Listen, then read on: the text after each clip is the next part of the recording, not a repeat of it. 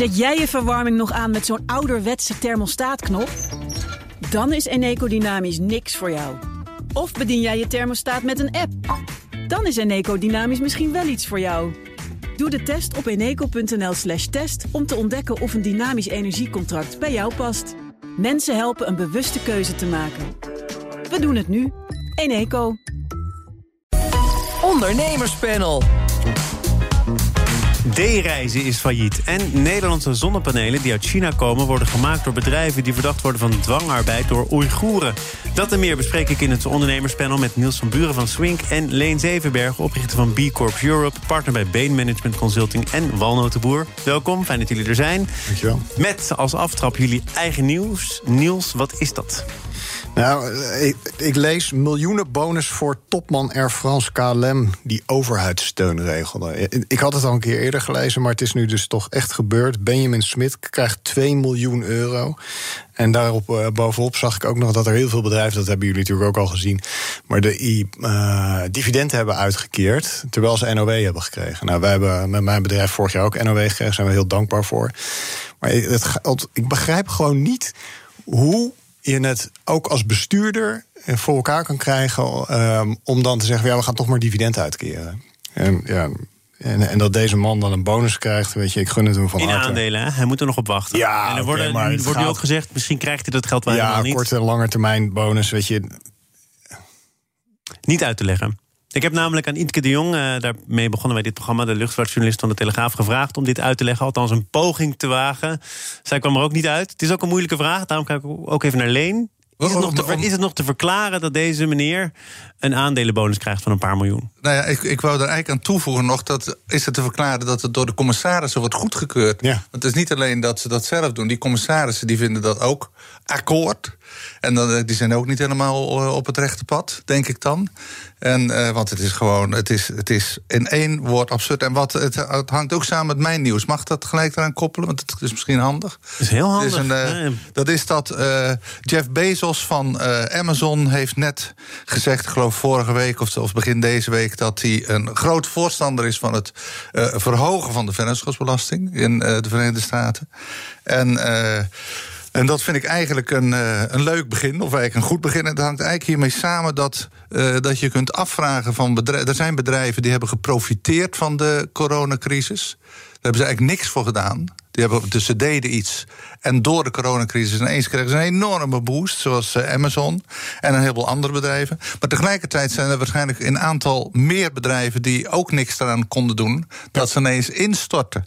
En, dat, uh, en daar hangt mee samen de vraag van: moet er niet een belasting geheven worden voor bedrijven die daar zo van geprofiteerd hebben? Het is een aparte en, pleitbezorger wel trouwens, Amazon. Want als je kijkt naar hoe zij bijvoorbeeld omgaan met hun eigen medewerkers, Zeker. de strijd voor een vakbond van ja. de medewerkers van Amazon. En dan vervolgens zegt de topman: nou, ik wil wel wat meer belasting betalen. Dan zullen die medewerkers misschien ook denken: nou, misschien dat je ons ook een keertje pauze kunt geven. Of een menswaardig bestaan kunt laten opbouwen. Helemaal mee eens, Thomas. Dus net, maar dat hangt ook samen met wat jij, Niels, net zei.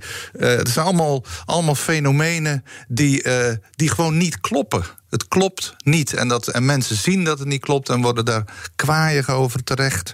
En dat, uh, en dat neemt alleen maar toe met dit soort van gevallen. Het, het, het jezelf verrijken uh, met geld van een ander. Want maar moet het bedrijfsleven het voortouw nemen om daarin iets te veranderen? Of komt dat uiteindelijk toch politiek tot stand? Als je kijkt naar het pleidooi voor een minimumbelasting vanuit Amerika. Uh, Yellen, Biden, die dat nu beide zeggen. Het IMF heeft daar iets over gezegd. De OESO zegt het al heel veel langer. Uh, kan dat ervoor zorgen dat het er op relatief korte termijn toch echt anders uit gaat zien, denk jij alleen? Ja, nou ja, ik denk, ik heb nooit zoveel hoge verwachtingen van uh, politiek als het om dit soort drastische maatregelen gaat. Dus het, uh, het helpt de politiek, denk ik, als het bedrijfsleven ook aangeeft dat ze daaraan mee willen werken. En bijna niet omgekeerd. Eigenlijk wat jij bedoelt, Thomas, is dat als je het omkeert, dat de overheid eerst iets gaat zeggen en dat het bedrijfsleven volgt. Zo werkt het over het algemeen niet. Je stelt de vraag natuurlijk ook wel aan twee mensen die allebei heel erg van in het gedachtegoed geloven dat het bedrijfsleven hier het voortouw in moet, uh, moet nemen. Dus de, ja, ik denk wel. Tuurlijk moet het bedrijfsleven hier en natuurlijk. En het, is goed dat Jeff Bezos hier een, een eerste stap uh, inzet. Ik denk het een heel goed signaal is. Maar er zijn denk ik veel mooiere voorbeelden nog van grote, kleine bedrijven. Uh, die het voorbeeld geven en zeggen van joh, wij nemen hier het voortouw. De politiek moet ondersteunend zijn hè, en die moet het raamwerk creëren zodat het mogelijk wordt. En volgens mij wat jij zei, stond, eh, volgens mij, ik heb niet op Hoekstra gestemd, maar volgens mij was dit ook zijn plan. Laat de brede schouders, de, brede, de bedrijven die ervan geprofiteerd hebben, laat die meebetalen aan het bekostigen van de anderen. We gaan naar een bedrijf dat zeker niet profiteert van de coronacrisis. D-reizen is failliet. Dat eh, gebeurde afgelopen week door de rechtbank in Haarlem. Grote klap voor de reiswereld, zegt ook Frank Oostdam. Hij is directeur van de branchevereniging ANVR. Dat is een, een mokerslag. Het is een uh, iconisch bedrijf. Wat, uh, wat voor ons een, ja, een centrale plek inneemt. In NAM, moet ik zeggen. In, in de reiswereld. Um, ja, en dus nog een beetje onder, onder de indruk wat er vandaag allemaal gebeurd is. Nam D-reis ook een centrale plek in bij jouw vakantieplannen? Nou, helaas niet. Ik heb denk ik ooit wel eens een keer een reis geboekt. Mijn nichtje heeft bij D-reizen gewerkt, vond dat heel leuk. En, uh, maar ik heb weinig. Uh, ik geloof wel dat er heel veel mensen zijn die blij zijn met een organisatie zoals D-reizen. Omdat je ontzorgd wil worden als je zelf, ik weet niet hoe jij je vakanties boekt, maar er is zoveel aanbod. En als iemand zegt, joh, dit zijn de keuzes... en als ik jou was, zou ik dit doen. En daarmee kom je natuurlijk toch wel op een hamvraag. Hoe boek je nog je vakantie? Gebeurt het nog via D-reizen of is D-reizen... net als in veel andere branches, de tussenpersoon... die een moeilijke toekomst wacht? Ja, ik denk dat het antwoord ja is. Maar volgens mij zaten ze ook net midden in een reorganisatie en een nieuwe, een nieuwe strategie om, uh, om om te bouwen naar naar die toekomst toe. En ik denk dat het voor hun helaas uh, te laat was. Ook weer door wat Leen zegt, je uh, invloed waar ze, of zeg maar, ja, factoren waar ze geen invloed op gehad hebben. Hè. En dan, ja, dan komt de klap natuurlijk extra hard aan. Ja, de coronacrisis wordt aangevoerd als een belangrijke oorzaak. Zal ook ongetwijfeld zo zijn. Of speelt daar, denk jij, Leen, wel wat meer? Nou, er speelt altijd meer, maar het, ik kan niet helemaal precies in de keuken kijken. Ik heb toevallig met mensen van uh, Dirk van den Broek daarover gesproken, waar het niet meer bij hoort. Maar daar komt natuurlijk het idee vandaan, hè, van Dirk. En, dat, uh, en volgens mij is het al jaren geleden door, uh, door hen verkocht aan een Duits bedrijf. Dus het is nu een onderdeel van een Duits bedrijf wat er failliet gaat. Dus het is niet een iconisch Nederlands bedrijf. Het is wel een naam die veel Nederlanders heel goed kennen. Is dat een subtiel verschil dat je hier maakt? Het is dus geen Nederlands bedrijf meer? Misschien wel iconisch, maar toch echt niet meer zo Nederlands? Er werken wel een heleboel Nederlanders uh, voor het bedrijf in Nederland. Dus het is.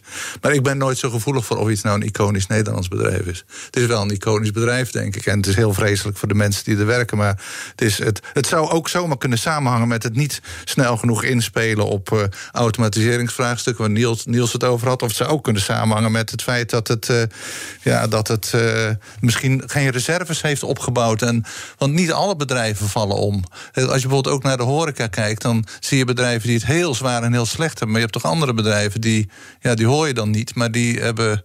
Die hebben hun zaakjes misschien net wat beter voor elkaar. Die hebben net wat meer vet op de botten gecreëerd uh, in de afgelopen jaren. Maar je zegt, je hebt gesproken met mensen van Dirk van den Broek... waar het oorspronkelijk bij hoorde. Wat is daar dan de teneur? ja, het is niet meer, ja, het is ons bedrijf. Nee, maar ik denk omdat jij zegt van ik heb daarmee gesproken, heb je het ook hierover gehad? Ja, en, dat, en wat, wat daar, weet je, het, het is een familiebedrijf, Dirk.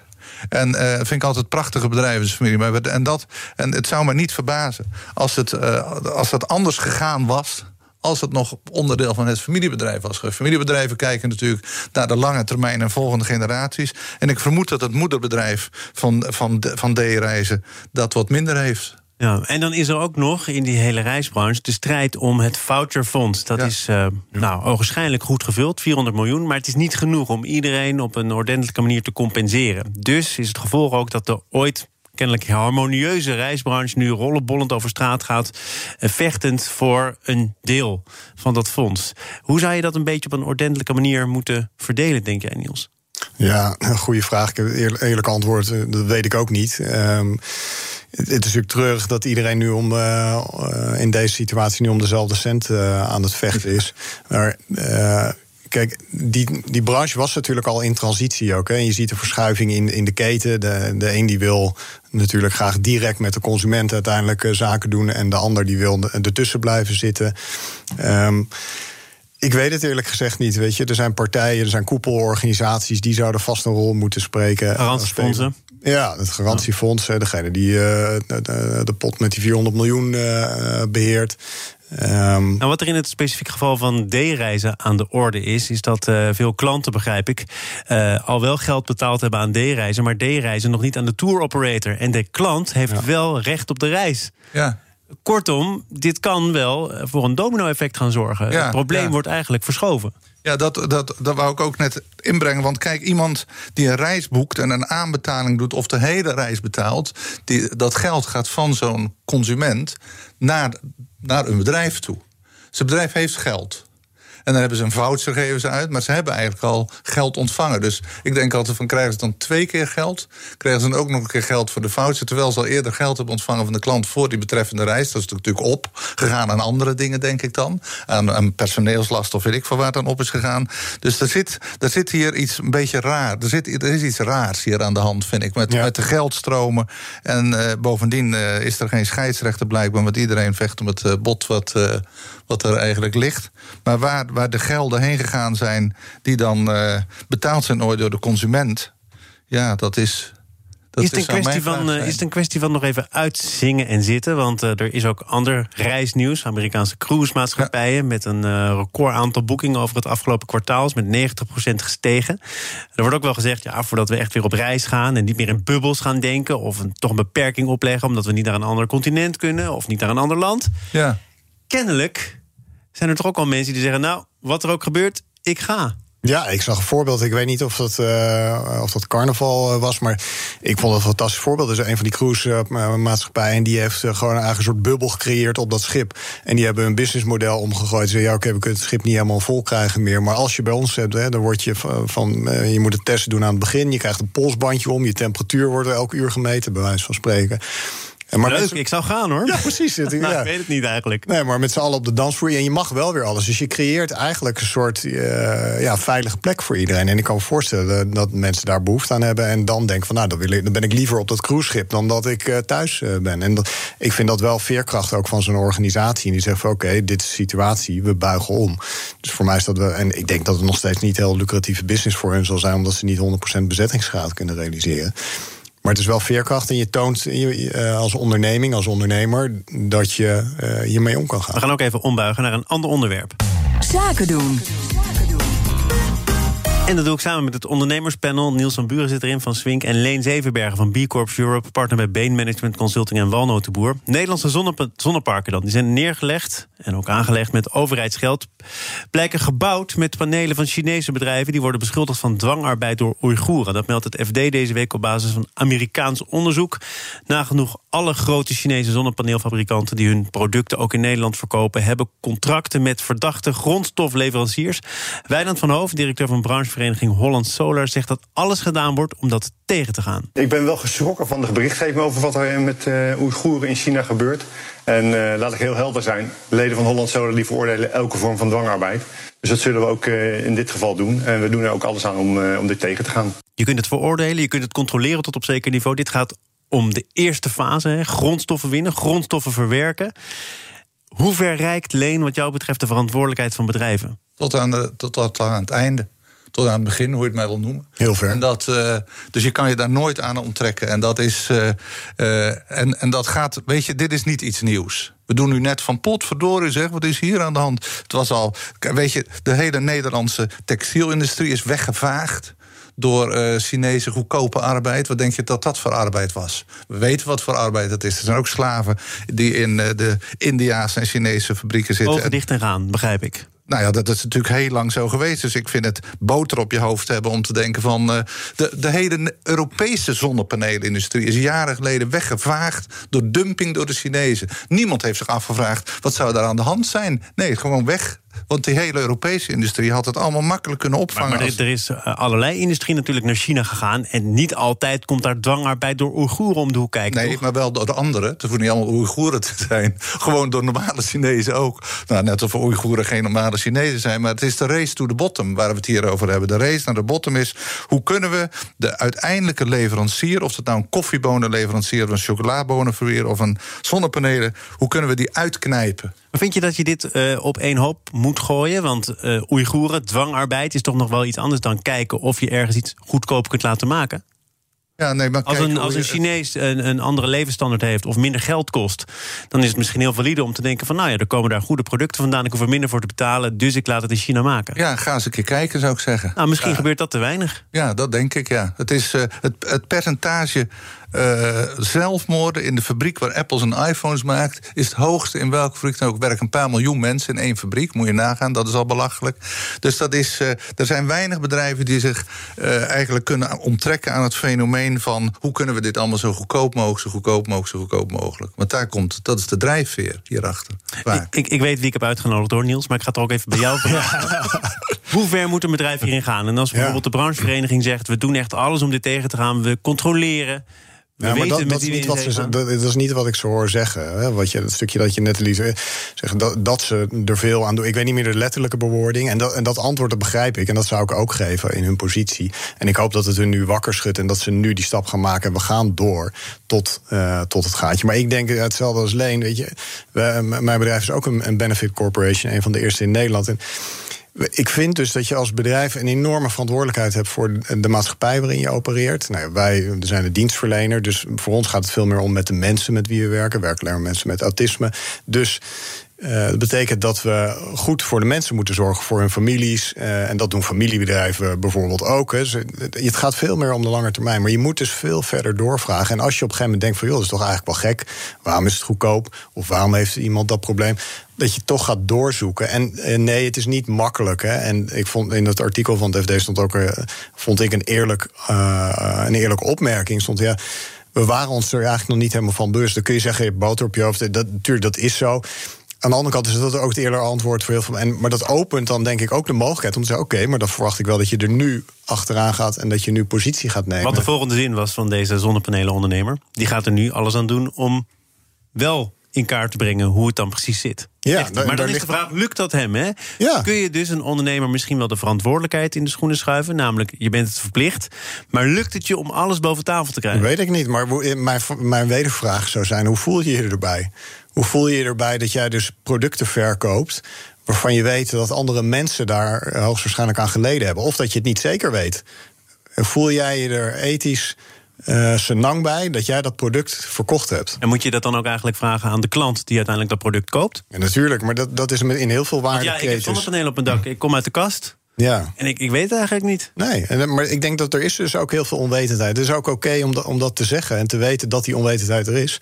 Ontslaat je niet van als je op een gegeven moment iets te weten komt... dat je denkt van, oh, nu moet ik toch eens even hier. Weet je, je hebt dan wel altijd nog de strijd van hoeveel kost het? En dan, uh, dat is net zoals met uh, gezonde uh, groenten en fruit dat mensen eh, wel dat graag willen. Maar aan de andere kant ook niet bereid zijn om daar dan iets meer voor te betalen. En zo is het denk ik met zonnepanelen ook. Als jij een offerte krijgt voor zonnepanelen op je dak. En de ene is veel duurder dan de ander. En bij de een weet je gewoon dat het eh, ethisch verantwoord gemaakt is. Bij de ander weet je het niet. Of, of weet je het wel dat het niet zo is. Ja. Dan, ben ik, dan ben ik toch wel benieuwd waar mensen voor kiezen. Ik, denk dat zonnepanelen ook worden gekocht door mensen die denken van... nou, ik doe wat goeds voor mijn eigen rekening, voor mijn eigen portemonnee. Ik doe wat goeds voor het milieu. Ik draag bij aan een transitie. Dus dan heb je ze geïnstalleerd en dan... Ja, ja zeg, zijn ze gemaakt door Chinezen onder uh, erbarmelijke omstandigheden. Maar, zo, maar zo leren we toch ook elke keer weer nieuwe dingen. Doen we nieuwe kennis op. Zijn er gelukkig journalisten die dit vinden en aan de kaak stellen. En op dat moment kun je er aan naar handelen. Weet je, je kan niet al die consumenten zeggen van ja, uh, sukkel, weet je, dat had je moeten weten. Dat, dat, dat is toch ook de realiteit. De, de, vraag is wel nu, Leen, stel ik ook nog even aan jou. Bestaan ze dan, hè? Zonnepanelen die door, om door een ringetje te halen zijn, kwalitatief goed, gemaakt door mensen die dat hebben gedaan onder vrije wil. Want ik begrijp dat, wat je net al zei, hè, de industrie is in andere landen weggevaagd. 80% van alle panelen komt uit China. De overige 20% wordt er waarschijnlijk deels gemaakt. Ja, ga dan maar eens een zonnepaneel vinden dat aan al die standaarden voldoet. Ja, dat is moeilijk, denk ik. Eh, toevallig stond er vandaag, dacht ik, of in het FD of in de Volkskrant... een artikel over een zonnepanelenproducent in Limburg... die nu financiering zoekt. Ik ben de naam even kwijt. En, dat, uh, en die maakte lichtere zonnepanelen. Nou, dan kan je zeggen, daar kunnen we van uitgaan dat daar de arbeid en de fabriek en dat het allemaal in orde is. Want het wordt in Nederland streng gecontroleerd. Maar dan moet je eigenlijk gaan nadenken, waar komen de grondstoffen vandaan? Waarmee je het maakt. En dan kom je waarschijnlijk weer in de buurt van de Oeigoeren terecht. En dat, eh, dus het is, het is niet makkelijk. Maar, Thomas, maar het goede nieuws is wat Niels ook zegt: dat er steeds meer in alle industrieën belangstelling is voor de voor de supply chain, zoals dat heet. En ook bij de consument. Dus consumenten vragen zich dat ook af, wat, uh, waar komt dit vandaan? En dat in toenemende mate. Dus het, is wel, het beweegt wel de goede We sluiten af met ander goed nieuws. Althans, zo wordt het door veel mensen opgevat. Namelijk uh, de plannen van het kabinet om terrassen en winkels op 21 april weer te openen als de coronacijfers het toelaten. En daar komt ook de aarzeling bij onze Haagse verslaggever Thomas van Groningen vandaan. Het is een beetje een prematuur lek. Dus ik, ik, ik snap dat jullie hier heel veel hoop uithalen. En ik snap dat je al je, je, je terrasjurk uh, klaar hebt gehangen. Maar goed, uh, men praat erover. Dat, dat, is, dat weten we. Ik ben ook nog steeds op zoek naar mijn terrasjurk. Jullie? ja, ik heb hem al klaar hangen hoor. Goed. Um, maar wat, wat is dit voor boodschap? Je mag open als het allemaal de goede kant op gaat. Uh, je, je, mag dit toch eigenlijk niet als een worst voorhangen bij ondernemers die al maanden zeggen: ja, geef ons nou wat meer ruimte, Niels. Dan moet je toch wel bijna zeker weten dat het zo zal gaan verlopen. Ja, maar het is dezelfde boodschap die we natuurlijk al maanden horen. Dus in die zin is die boodschap volgens mij niet heel anders. Maar iedereen is op zoek naar perspectief en wil weten ik vind het een heel goed plan. Ik denk hè, dat de, de, de G4-burgemeesters geen domme mensen zijn. En als zij zeggen we moeten die buitenruimte gaan gebruiken op een slimme manier, dan moeten we dat doen. Weet je, ik hoor van een collega dat op het Vondelpark dat de mensen aan de hekken staan in de rij om er overheen te klimmen. Ja, dat lijkt me dan ook moeilijk handhaafbaar. Dan heb ik toch liever dat ondernemers profiteren ervan en dat ze hun terrassen open kunnen doen. Dit is ook de dag dat er uh, begonnen is met een aantal testevenementen, testlocaties. De Keukenhof is bijvoorbeeld weer open, bepaald niet uitverkocht. Uh, want je moet wel een uh, negatieve test kunnen overleggen bij dierentuinen, monumenten, podia ook. Kost overigens ook nog veel geld. 700 miljoen euro las ik gisteren in de Volkskrant. Studenten, uh, daarvoor geldt hetzelfde. Die doen op grote schaal niet mee. Kleine, middelgrote theaters, musea denken ook dat er te weinig animo is. Gaan niet open. Gaat dit werken op deze manier? Ja, ik denk het wel, eerlijk gezegd. Ik, ik vind het, we, zijn, we zijn volgens mij permanent aan het oefenen. En, en iedereen, het begint voor iedereen duidelijk te worden... of je nou in Utrecht of Amsterdam of Rotterdam in de parken kijkt... dat is ongecontroleerde massa.